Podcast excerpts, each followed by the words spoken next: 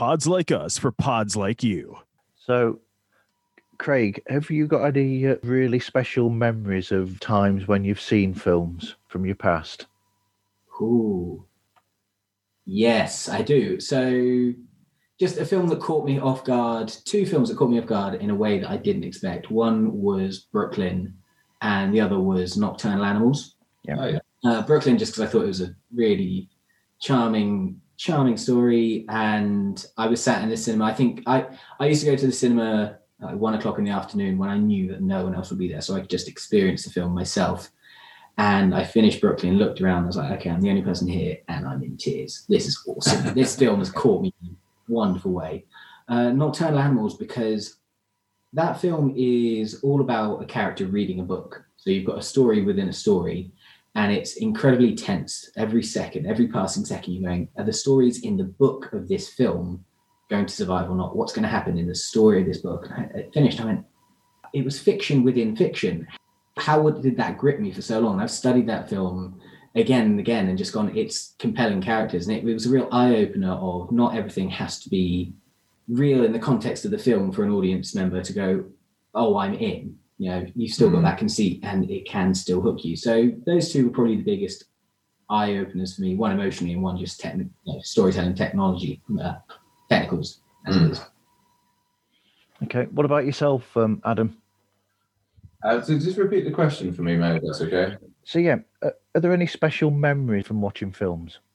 Um, I suppose for me, it's more a sort of nostalgic effect of actually going in and experiencing cinema. So I think one of the most exciting times I had when I was a child was going to see Jurassic Park in the cinema. And I remember my dad taking me there to go watch it. So this is what, 93? 93, yeah. I was two. God, I was probably, yeah, a little bit older than that. so I was, uh, I think I must have been about seven or eight at that time. I feel old now. Go on. I, I, I do feel it a little bit in my bones. And uh, I remember uh, myself getting excited into the point where I was very literally on the edge of my seat. Uh, and I remember the moment was when the raptors are chasing the kids in the kitchen. In the kitchen with the ladles and the That's it. And as they climb up into the vents and that raptor snaps at the girl's first, I was literally, as I said, on the edge of my seat. And I could see how happy that made my dad in a way. Because he looked over and he's like, oh, I really like enjoy watching my kids being excited. And I was excited. Mhm. Uh, and I've then always loved going to the cinema and enjoying the spectacle. Yeah, because you IMAX it with the big films. Don't Oh, you? now I go full tilt with it. Yeah. I, uh, 1917 Avengers Endgame. They were the films where you're like, I'm paying 50 pounds for this ticket.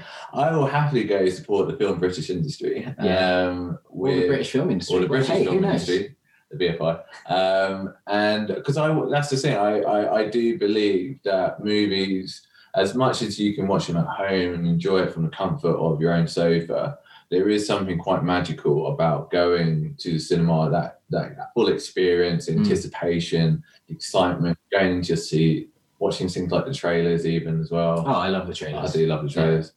And from there, uh, seeing something uh, visually um, like overstimulating.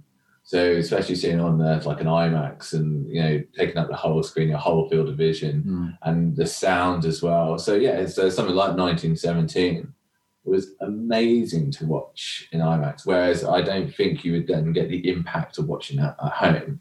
So yeah, Yeah. I suppose I yeah I, I'm You're setting yourself up for a fool, really. I, I just went to watch it in the local cinema, uh, tinny sound, crackly screen. When I watch it on the TV at home, I'm going to love it even more. Well, this is what the problem was with with uh, Tenet. Yeah. you know what I mean. Because you were coming out and going, I can't understand. The sound was off in that film, Well, I it was blasting in my ears. I could hear everything. and you have a hearing problem. Exactly. Yeah, I, I love going to the cinema, but we, we go we go quite a lot. Well, when when, the, when they're open. Um, but I, I've never actually seen a film in IMAX. oh, you did. You you're missing out. I don't, I don't know where the nearest IMAX cinema would be to us. I know Showcase they they've closed down, haven't they? I think, but Uh, but it's been a bit of a tough time for the industry. y- yes, yeah, it is. It's terrible. I've only ever seen one film in IMAX. It was Gravity, and I felt very disappointed. Yeah. I just didn't enjoy the story of the film. Well- I thought it was silly. What I will say is that you can go and watch a bang average movie in IMAX, Yep. and it be amazing. So I think Ghost in the Shell was a great example. I think I've mentioned Yes, yeah, yeah. where terrible movie, but especially like you know in terms The of visuals, the spectacle of it is absolutely mind blowing. Uh, the visual effects were outstanding. But then I remember then coming away from it being, oh yeah, Ghost in the Shell was an awesome movie, and then watching it at home and being like, oh actually this is a, a piece of you know what? Still never seen it. yeah, you're not missing out, mate. I've not seen that one yet. With uh, you, you're on about the Scarlett Johansson, is it? That's the one. Yeah, So I'm guessing what they've done then is they've kept the uh, the spectacle of um, the visuals from the original uh, uh, anime, but they've just not got the the the uh, the strength of the story or put it across as well as that did. I, yeah, I feel like this storyline didn't actually translate that well into live action. I feel that's quite a lot with you know sort of like manga and Japanese animation uh, when they try to do the live actions. I don't think they quite capture the a yeah the story because you- you've seen that in quite a, few adaptations. I think probably the worst culprit of that's the uh, Dragon Ball Z live adaptation. Still never seen it. Oh, mate, you definitely don't want to watch that. And uh, I'm trying to think of some other ones, but uh, Uh, yeah. Last Airbender. Oh, yeah. Oh, Jesus, dude. Yeah. Uh, Shyamalan really dropped the ball with that. Still never seen it. Yeah, again. Don't need to. Needs to be a common trait. I mean, just don't do it. Don't turn anime into live action. I Has it ever it's worked? always- uh, I think it's always not. the way with any adaptation. If you're not really respectful to the source material and understand why people like it Hmm. and why people appreciate the, that form of media, you're always going to fail. Yeah. Yep, a bit like uh, Judge Dredd. If you're going to do a Judge Dredd movie, make a Judge Dredd movie. Don't don't try and shape it into something that it shouldn't be, and disrespect the um, the original source. Yeah, very. I, I take it you've listened to our Judge Dredd episode then. Yes, I have. Yes. Awesome. Very good point reference. Uh, yeah, because the uh, the Karl Urban uh, Jazz Dredd uh, movie Dredd.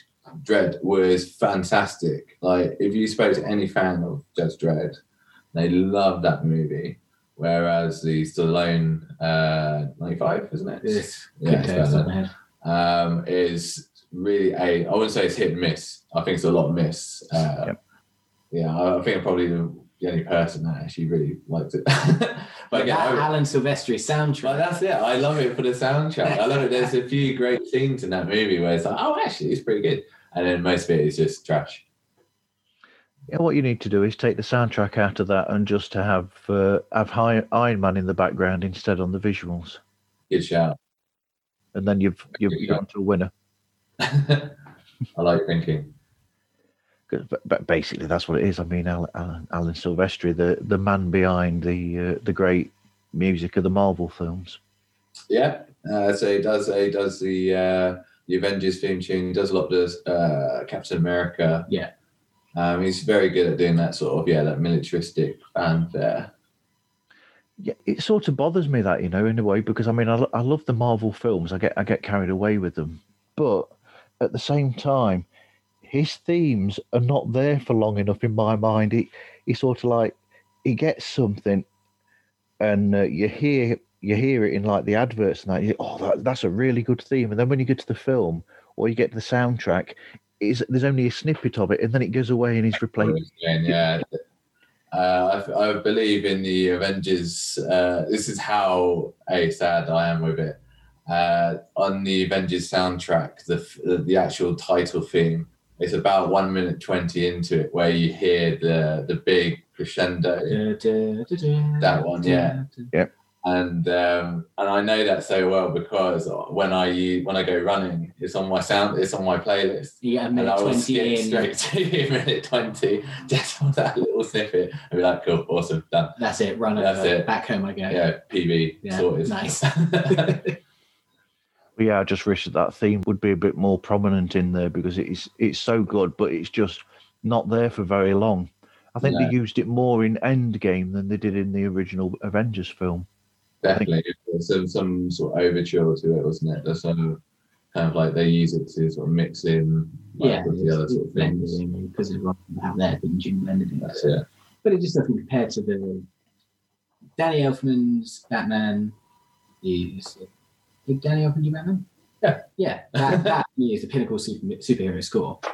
Fair enough. Yeah, uh, maybe Superman, but maybe Danny Elfman's Batman is number one for me. Yeah, cool. Good shout.